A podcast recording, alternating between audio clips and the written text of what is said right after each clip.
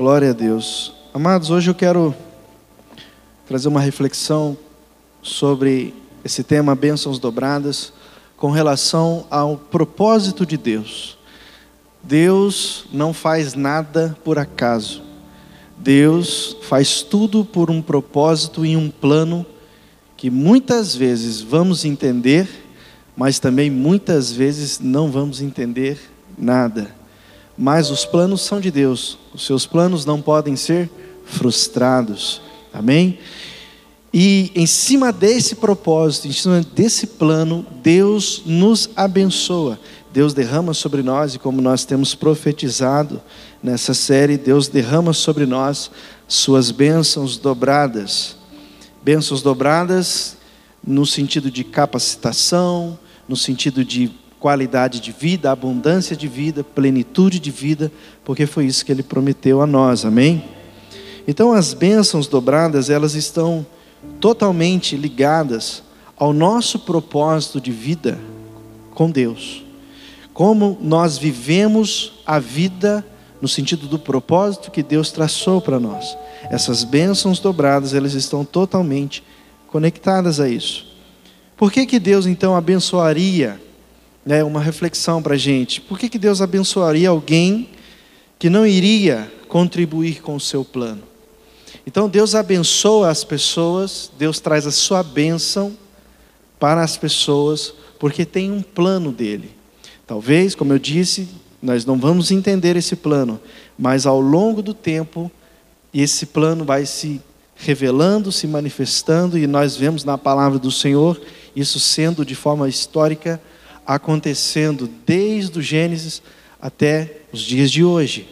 Então Deus, ele abençoa povos, abençoa nações, abençoa pessoas para que os seus planos permaneçam. E tem um detalhe sobre as bênçãos dobradas, tem um detalhe sobre essa bênção que Deus derrama sobre nós. É importante nós lembrarmos que a bênção de Deus ela vai muito além do que dinheiro, porque muitas vezes, ainda mais nos nossos dias, nós associamos a bênção de Deus com algo que Ele nos dá, com relação física ou um recurso financeiro. Mas a bênção de Deus, segundo a palavra do Senhor, ela está relacionada à riqueza. E riqueza não é somente o dinheiro, a riqueza de vida, a riqueza, plenitude de vida, qualidade de vida, prosperidade. A Bíblia, quando menciona prosperidade, ela não está falando diretamente do dinheiro. O dinheiro é uma das ferramentas, algumas, um ponto da riqueza, da prosperidade que Deus tem colocado sobre nós, amém? Então, Deus derramou isso sobre nós, a bênção de Deus está sobre nós. E, e algo curioso, né? Eu até coloquei aqui como um exemplo para nós entendermos o que é a bênção de Deus. É, existe um texto que a gente sempre fala aqui, que é se nós ouvirmos o Senhor e obedecermos, nós comeremos o melhor da terra. E quando eu era menor, criança, né, vamos dizer assim, criança mesmo, é, eu via em casa, meu pai nunca foi de comprar coisas é, supérfluas. Né? Ele era sempre do básico, coisas simples, feijãozinho, arrozinho, coisa assim. E, e, como eu tinha amigos, vizinhos, pessoal da escola que a gente via comendo chocolate, comendo essas coisas.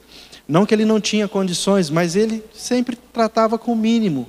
E eu, na minha cabeça, por algum momento da vida, achava que não estava comendo do melhor da terra por causa dessa referência que eu tinha com os outros. Mas se a gente for pensar bem, né, se você colocar no Google hoje e colocar lá o melhor alimento do mundo, você vai ficar assustado, porque tirando o primeiro, que é o leite materno, então olha que bênção, uma criança que nasce e ela não depende de um, um suplemento ou de uma comida externa e ela consegue, né, pegou a, a, o leite materno da mãe, ele está usufruindo do melhor alimento do mundo. Então é uma bênção de Deus sobre aquela criança, amém? E sem contar esse leite materno, contando ali, vamos dizer, dois itens dos cinco: tem o ovo e tem o azeite. Então, eu na época, eu lembro de criança, passei um ano com os meus avós em Conceição dos Ouros, e terra da Marilda, né?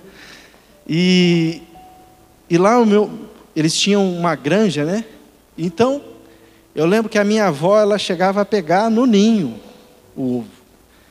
Pegava no ninho e lá fazia um omelete, um ovo cozido, sei lá, qualquer coisa. Eu passei um ano comendo só ovo. Só ovo. E quando eu voltei, né, e como eu estava falando para vocês, eu achava que eu estava comendo, nossa, mas coisa muito básica, coisa muito. Mas quando a gente foi crescendo, foi analisando, então a gente, eu percebi que eu estava desfrutando do melhor da terra. Então, quando a palavra do Senhor está dizendo o melhor da terra, é que você vai comer o melhor fruto, amém? É aquele que vai beneficiar você, a qualidade da, da sua vida. Então, as bênçãos de Deus, elas não estão associadas às minhas perspectivas, elas estão associadas àquilo que Deus colocou como melhor para mim e para você. E talvez na geração, na forma que nós vimos, vemos a vida, nós nos perdemos aquilo que Deus tem nos dado. Por exemplo, a água. Hoje mesmo estava pensando sobre isso, água, né? Uma coisa tão simples que hoje muitas pessoas nem sabem o que é correr atrás de água num lugar distante, porque hoje vem na torneira, hoje está muito simples. Então, é, nós vemos que existem coisas que Deus nos abençoou durante gerações e talvez a gente não deu valor, né? E aí às vezes precisa daquela experiência de passar um tempo num lugar não tão legal, num lugar mais hostil, para valorizar coisas que Deus tem nos dado. Mas Deus tem sempre nos abençoado. Mas muitas vezes nós temos olhado para aquilo que Deus tem dado e, e, e olhado meio que confundido, meio colocando confusão nos nossos olhos. Tem um detalhe na palavra do Senhor que vai dizer que Deus abençoou uma multidão através de Jesus com a multiplicação dos pães e peixes. Tinha uma multidão e Jesus abençoou aquele, aquele alimento, aqueles cinco pães, aqueles dois peixes, e aquilo alimentou toda uma multidão. Aquela multidão saiu dali saciada. Mas tem também um caso do próprio Elias, pelo qual a gente até vamos falar bastante nesse ano sobre ele, que ele numa caverna, um anjo traz para ele uma refeição. E ele se alimenta daquela refeição e passa dias sem se alimentar. Aquela refeição foi suficiente para mantê-lo com energia, com vigor para fazer a sua viagem. O que, que nós aprendemos com isso? que Deus pode fazer coisas extraordinárias na nossa vida, mas nunca podemos pensar que Ele vai fazer do nosso jeito. No momento Ele multiplicou aquilo que tinha, no outro momento Ele fez surgir uma refeição, que aquela refeição fez segurar dias. Então, as bênçãos de Deus, elas são importantíssimas para mim e para você, amém? Para nós vivermos os nossos dias segundo o propósito de Deus. Então, a primeira coisa que a gente poderia falar é, nessa noite é que Deus nos abençoou com a maior das bênçãos, as bênçãos espirituais. Quando a gente fala bênçãos espirituais, parece que a gente compara bênçãos da terra com as bênçãos do céu.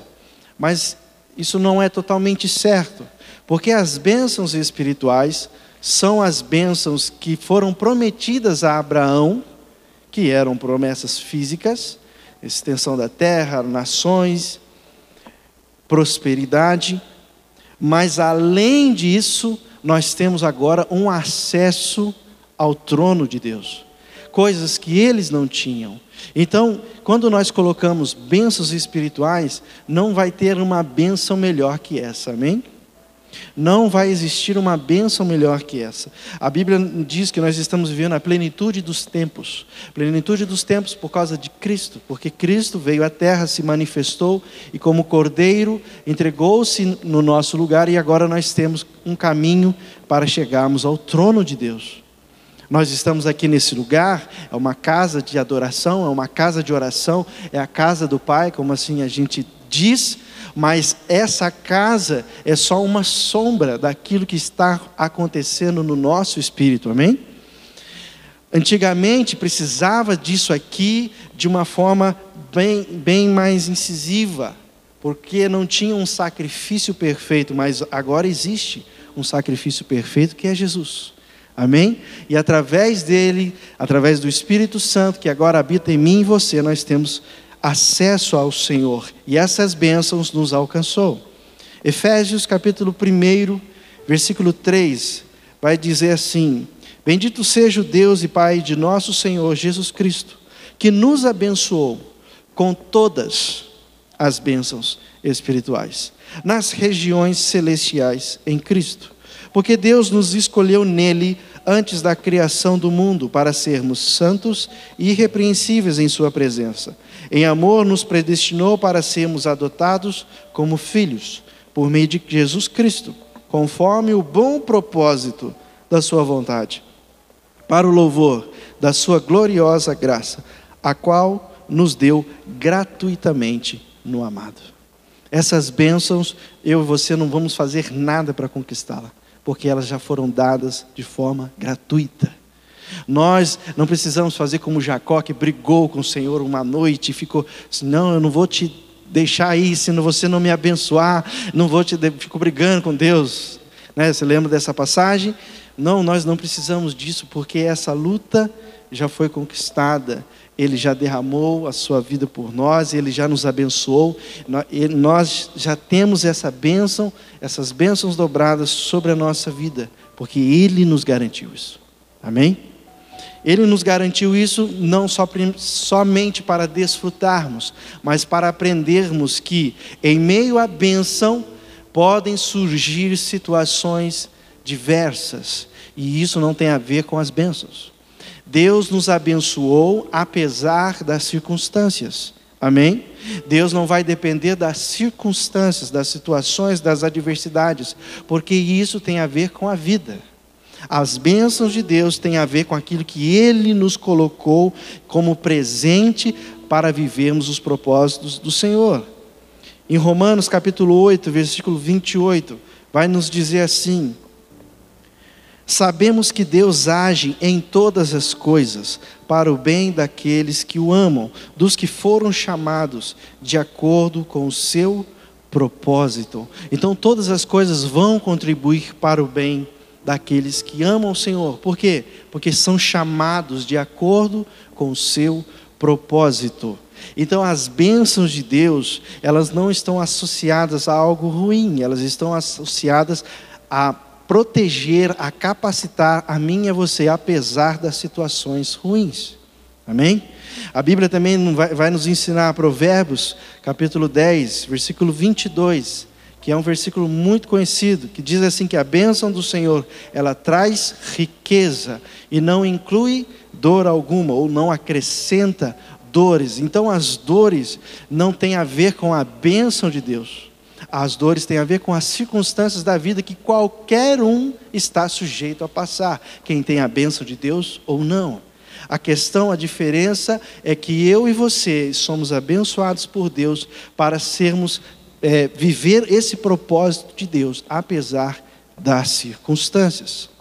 E outro detalhe também é que quando nós estamos no propósito de Deus, a bênção que vem até nós, que chegou até nós, que nos alcançou, ela não, não vai servir somente para nos suprir em questões de necessidade, mas também para gerar em nós uma alegria completa. O que é essa alegria completa? É quando nós entendemos que nós não somos o fim da bênção. O que é fim da bênção?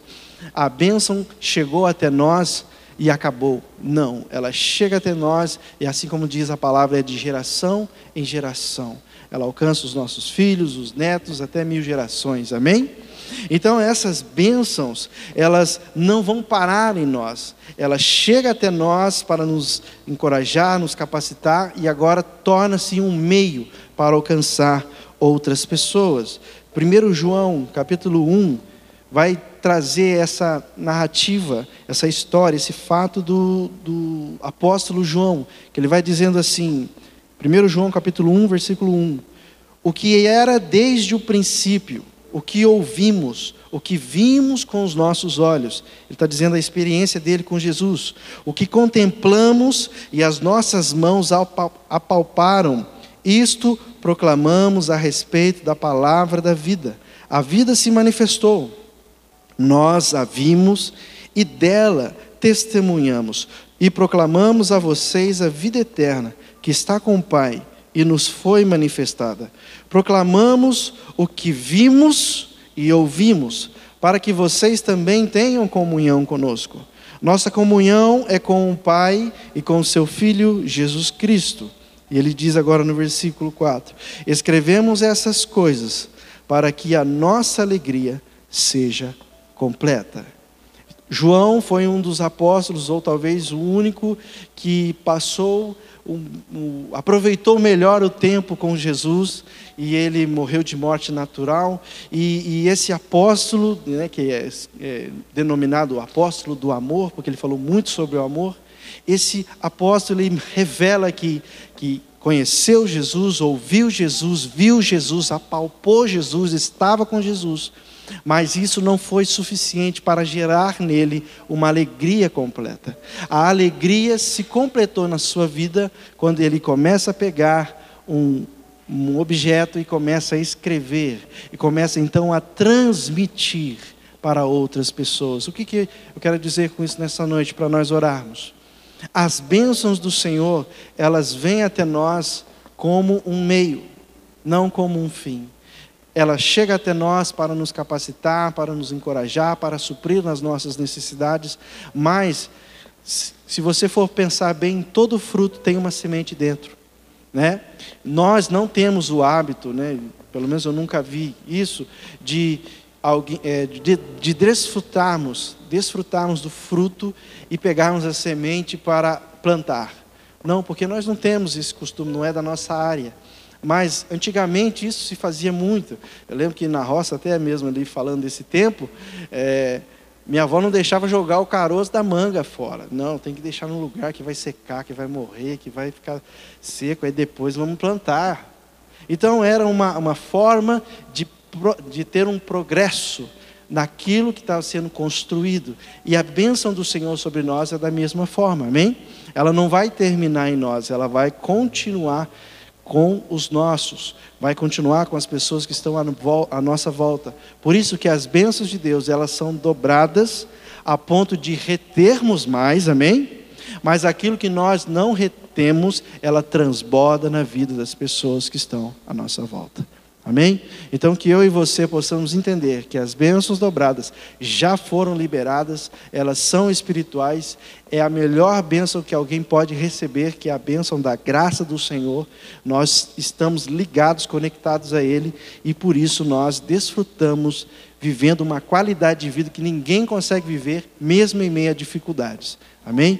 Então que eu e você nessa noite possamos não olhar para as as situações, para as aflições, para as dificuldades da vida, porque todos passam por isso, mas que nós possamos olhar para aquele que é o autor e consumador da nossa fé. Em nome de Jesus, amém? Você pode aplaudir ao Senhor nessa noite. Fique de pé no seu lugar. Fique de pé no seu lugar, feche os seus olhos e reflita. Pense um pouco, Pai. Nós estamos aqui nessa noite e nós sabemos que muitas vezes nós temos negligenciado, nós temos deixado de lado de prestar atenção naquilo que o Senhor já tem feito a nós desde muito tempo e por muitas coisas que nós talvez comparamos com esse mundo, achamos que o Senhor não tem cuidado de nós. Mas nós nessa noite entendemos, reconhecemos o seu cuidado, a sua proteção em nossa vida.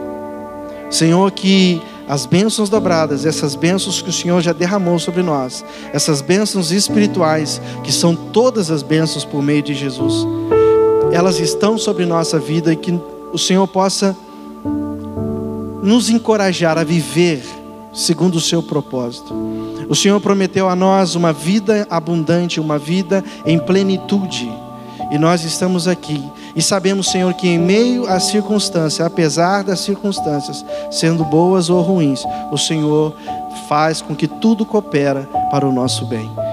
Que nós, Senhor, nessa noite possamos entender que precisamos viver o propósito do Senhor para a nossa vida, porque o Senhor já nos abençoou para viver esse propósito. Em nome de Jesus, nós te louvamos e te agradecemos. Amém e amém. Você pode aplaudir o Senhor nessa noite? Glória a Deus. Glória a Deus. Pode se sentar.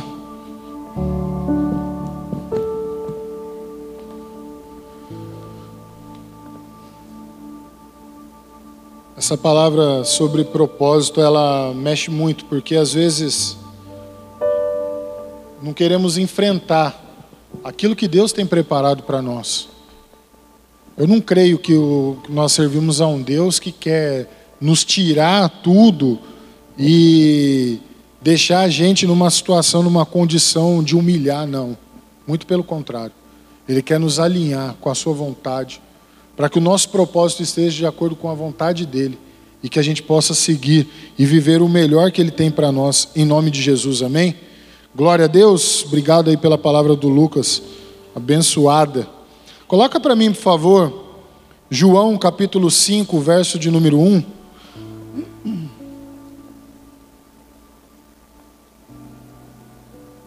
Glória a Deus. Esse é um texto que nós conhecemos e um tanto quanto interessante, alguns pontos dele. É, diz assim: algum tempo depois, Jesus subiu a Jerusalém para uma festa dos judeus. Há em Jerusalém, perto das portas das ovelhas, um tanque que em aramaico é chamado Betesda, tendo cinco entradas em volta. Ali costumava ficar grande número de pessoas doentes e inválidas, cegos, mancos e paralíticos. Eles esperavam um movimento nas águas. De vez em quando descia um anjo do Senhor e agitava as águas.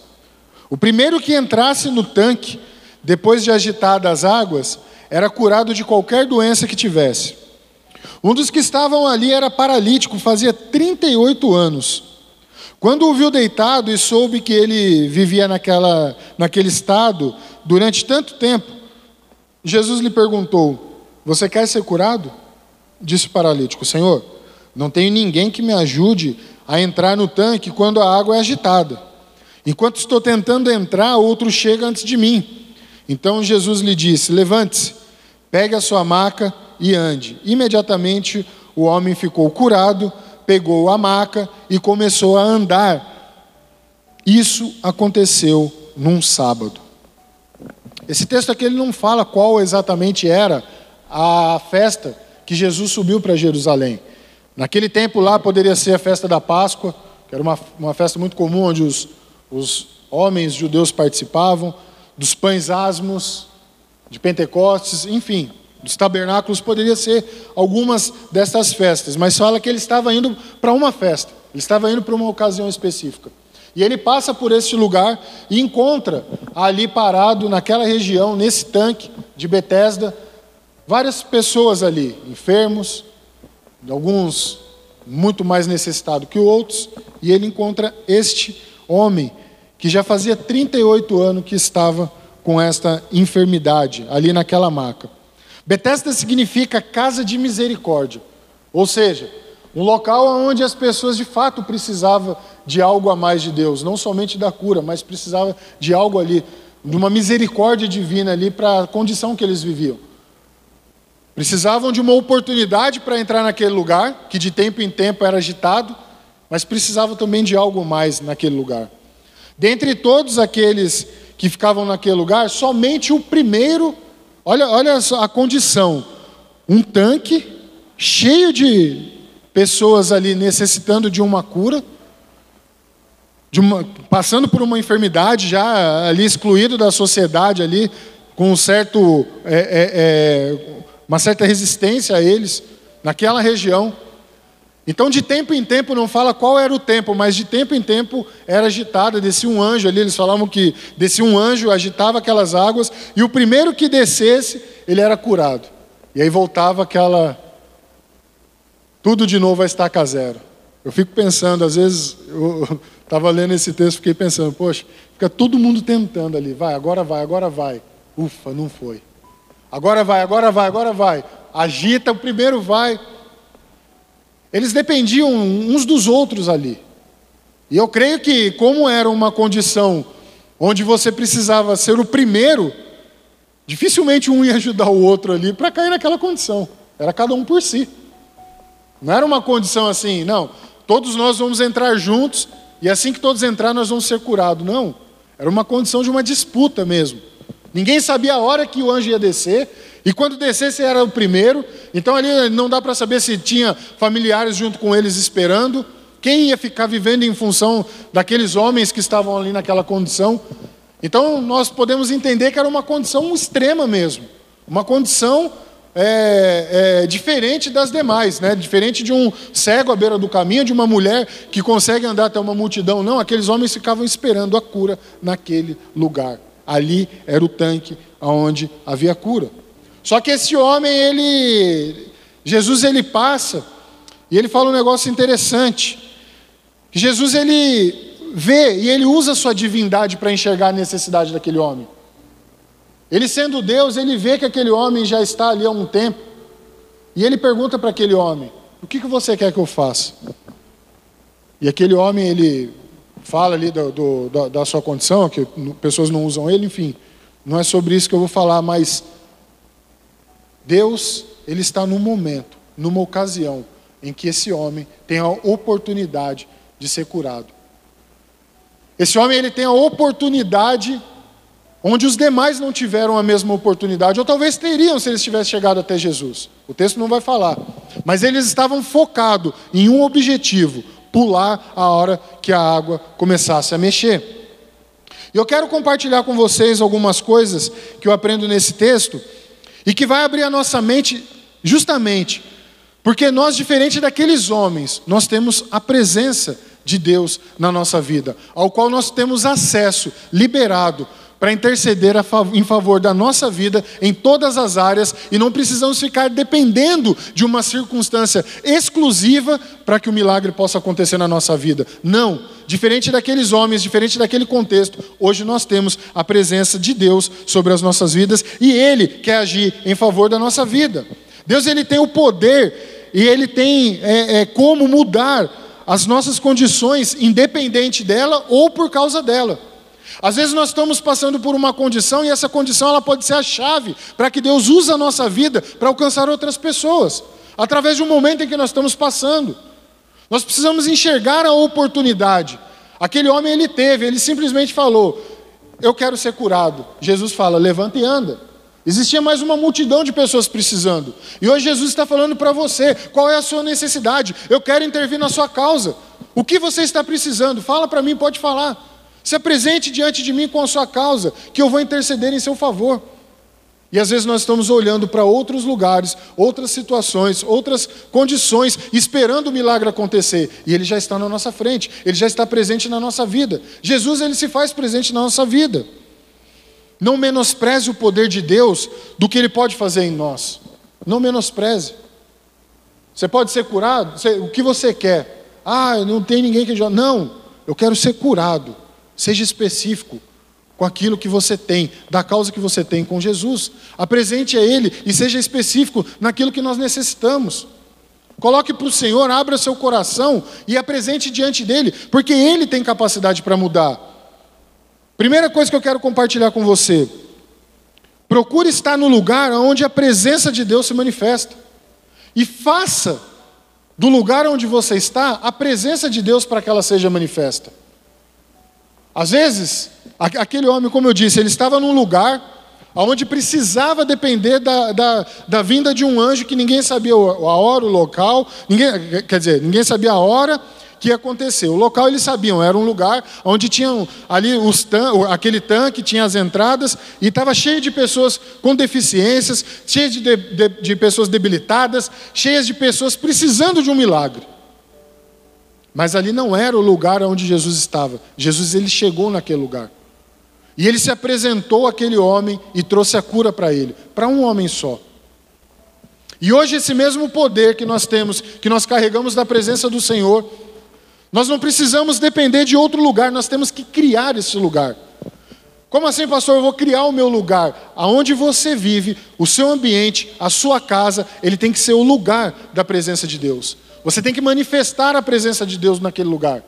Aonde você for, você vai carregando a presença do Senhor. Você tem ela dentro de você. Você carrega o Espírito Santo. Domingo eu preguei sobre isso. Nós recebemos o Espírito Santo que foi derramado do Senhor quando ele subiu aos céus. Nós começamos a carregar essa presença. Aonde nós vamos, qualquer ambiente que nós vamos, nós precisamos levar. E ele diz, Jesus diz quando ele derrama o Espírito que nós teremos poder e autoridade para curar. Então nós não precisamos mais ficar esperando no lugar a ocasião para descer um anjo e trazer o um milagre para a nossa vida. Nós mesmos, carregando o Espírito Santo de Deus, teremos poder para declarar a cura no nome de Jesus para a nossa vida ou para a vida daqueles que nós intercedemos em nome de Jesus, amém? Você pode dar um aplauso ao Senhor aí?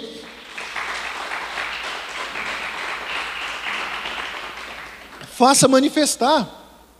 Aproveite o ambiente da sua casa e manifeste a presença de Deus lá.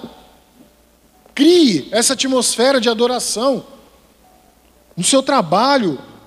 Mas eu tenho que juntar todo mundo? Não. Crie um ambiente ali onde você carrega a presença do Senhor, através das suas ações, através do seu chamado, através da sua fala, através do seu agir. Crie o ambiente através de você. Nós somos esse lugar onde nós carregamos a presença do Espírito Santo e nós, aonde nós fomos, nós temos que levá-la. Segunda coisa que eu quero compartilhar Creia que Deus, ele tem, o, ele tem o controle do tempo e ele faz no tempo que ele determina. Ele tem o controle. Está no tempo dele. Esse homem ele ficou 38 anos com, aquele, com, com, com, com essa paralisia dele ali, com, com essa doença dele. Poxa, eu tenho 42, eu fico imaginando, imagina quanto tempo um homem fica com essa condição dá para a gente entender que já virou um estilo de vida para ele. Carregar maca, ter pessoas para ajudá-lo, ele ir naquela rotina de ficar esperando o milagre acontecer naquele lugar. Às vezes nós estamos com algumas coisas na nossa alma, alguns problemas que pode não ser um problema físico, mas algo que a gente vem carregando com o tempo e a gente já está habituado com aquilo ali. Aquilo já se tornou parte da nossa vida acostumar. Acostumar às vezes a reclamar, acostumar às vezes por causa de, de algum trauma do passado, você ficar é, áspero com as pessoas, você não entender muitas vezes o carinho, ou, ou não se abre para alguns relacionamentos. Isso daí, com o tempo, vai criando um estilo de vida. E você se fecha para as pessoas. Esse homem ficou 38 anos com uma paralisia ali, com, com uma doença física. O aspecto dele era físico. Mas aquilo ali na vida dele já foi descendo para a alma, para o coração. Isso é notado a partir da resposta dele para Jesus. E muitas vezes nós chegamos diante de pessoas, e aí, como é que você está? Ah, não está legal, não está bem. Poxa, mas por que, que não está bem? O que, que eu posso te ajudar em alguma coisa? Ah, não adianta. Ah, tudo, tudo se resume à reclamação das pessoas. E ela se acostuma, cria um hábito, cria um estilo de vida para ela. Nós não nascemos para vivermos com o coração entristecido ou amargurado. Vai ter, vai, obviamente, terão momentos de lutas que vai nos deixar nessa condição. Situações que podem nos deixar nessa condição, nessa condição, mas é por um tempo. Agora, o controle das nossas vidas, para que nós possamos alcançar, ainda mais como Lucas falou, os nossos propósitos alinhado com Deus, ele já tem o tempo dele. E nós precisamos dar ao Senhor, que tem o controle do nosso tempo, toda a nossa vida para que Ele cuide. Cure o que tem que curar, liberte-nos de coisas que nos aprisionam do passado, para nos deixar livre, né? deixar nosso coração livre desse peso, dessa amargura, de qualquer coisa que nós passamos, para que nós possamos viver a plenitude dele, saber e descansar no tempo dele. Nós nunca vamos conseguir descansar você acha que esse homem, com esse tempo todo, estava feliz na condição que ele estava? Não. Porque não é do, do não, não, existe alegria em dor nenhuma. E se uma pessoa ela já está fechada para qualquer oportunidade no mundo, toda vez que você tentar levar uma palavra de paz para ela, levar uma palavra de amor, essa pessoa ela vai se fechar cada vez mais.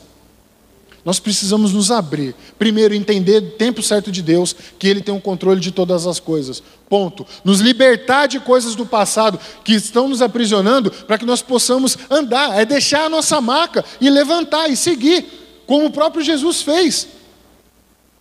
Liberte-se disso. Traga cura para a sua alma. Saiba que a presença do Senhor, ela manifesta essa cura. Ela tem o poder para nos livrar disso daí. Nós vamos orar, pedir ao Senhor, clamar ao Senhor por respostas, e essas respostas só vão acontecer a partir do momento que a gente começa a fazer a vontade de Deus e deixar a nossa vontade de lado. É a vontade dele que vai prevalecer para que as coisas aconteçam no tempo dele. Ele só terá o controle quando nós entregamos na mão dele. Ele só tem o controle das nossas vidas quando nós deixamos totalmente nas mãos dele. E ele poderá agir com o poder que ele tem em favor da nossa vida. É assim que acontece. Muitas vezes, coisas, lutas, né, é, ou esse tempo que nós passamos carregando muita, muitas feridas na alma, sempre relembrando aquilo que nos feriu, isso daí vai nos paralisando, vai trazendo essa paralisia. Desse homem era 38 anos, tem pessoas que estão 20, tem pessoas que estão 40, tem pessoas que estão há um ano. E isso vai deixando a pessoa cada vez mais paralisada. E Jesus está hoje dizendo para você: Eu me faço presente aqui. Você quer ser curado? Você quer ser libertado disso? Que está travando a sua alma? Que está travando o agir de Deus para a sua vida? Ele está perguntando isso hoje. E será que nós vamos dar desculpa para Ele? Ou será que nós vamos falar: Senhor, eu quero ser curado? Pode curar. É isso que nós devemos fazer, essa é a nossa resposta para o Senhor. É isso que nós devemos derramar diante dele. Falar: Senhor, nós entendemos quem o Senhor é, nós entendemos o poder que o Senhor tem de curar, está aqui a minha vida, faça o que o Senhor quiser, em nome de Jesus, amém? Terceira coisa que eu quero compartilhar com vocês aqui, e última: nem todos terão condições de nos ajudar naquilo que é através, é, nem todos terão condições de nos ajudar ou de nos abençoar diante das nossas necessidades. Nem todos terão. Às vezes nós podemos depositar toda a nossa confiança, esperando que alguém nos jogue quando o anjo chegar. A disputa vai ser grande, mas isso não vai garantir, garante somente a cura. Jesus ele fala um negócio muito interessante aqui. Todos estavam lá eh, querendo uma cura, amém? E isso é natural. Todos nós queremos cura para as nossas almas. Aqueles homens queriam uma cura física, mas Jesus ele fala algo muito melhor. Ele fala: levante-se, pegue a sua maca e ande. Imediatamente aquele homem ficou curado. Ele pegou a maca e começou a andar. E isso aconteceu no sábado. Houve uma manifestação daqueles homens porque eles não queriam que fosse manifesto nada, os fariseus, mas de novo no sábado, de novo no sábado, de novo no sábado. Meu amado, para Deus não existe limite para que Ele possa interceder em favor da minha e da sua causa. Não é um sábado que vai manifestar, não é a lei do homem que vai manifestar. Ah, mas eu não posso fazer isso porque a lei determina, a lei. Não. Seja livre em Cristo e deixe Ele agir da maneira que Ele quer. O sábado não foi impedimento para Ele agir. O tanque não foi impedimento, aquelas pessoas não foi impedimento, nada foi impedimento. Ele simplesmente deu uma palavra: toma tua maca e vai, você está curado. Você já foi curado, pode ir. E aqueles homens eles estavam esperando num lugar e Deus estava vindo de um outro lugar para curar. Jesus estava vindo de um outro lugar. Meu amado, que em nome do Senhor Jesus nós não possamos ficar escravos de sentimentos, escravos de necessidades escravo de, de lei tentando travar a nossa vida, eu não posso fazer isso, eu não posso fazer aquilo, não. Para Deus agir na sua vida, Ele faz a regra, Ele tem o controle e Ele sabe de todas as coisas. É Ele que determina de que forma que nós vamos andar. O principal, o crucial para a nossa vida é fazer a vontade dEle, de acordo com o propósito que Ele determinou, entregando tudo na vida dEle. Você pode ter certeza que Ele vai, ele vai fazer o melhor para você e, como Lucas disse, você vai comer, vai comer o melhor dessa terra, em nome de Jesus. Amém? Você pode dar um aplauso ao Senhor aí e ficar de pé?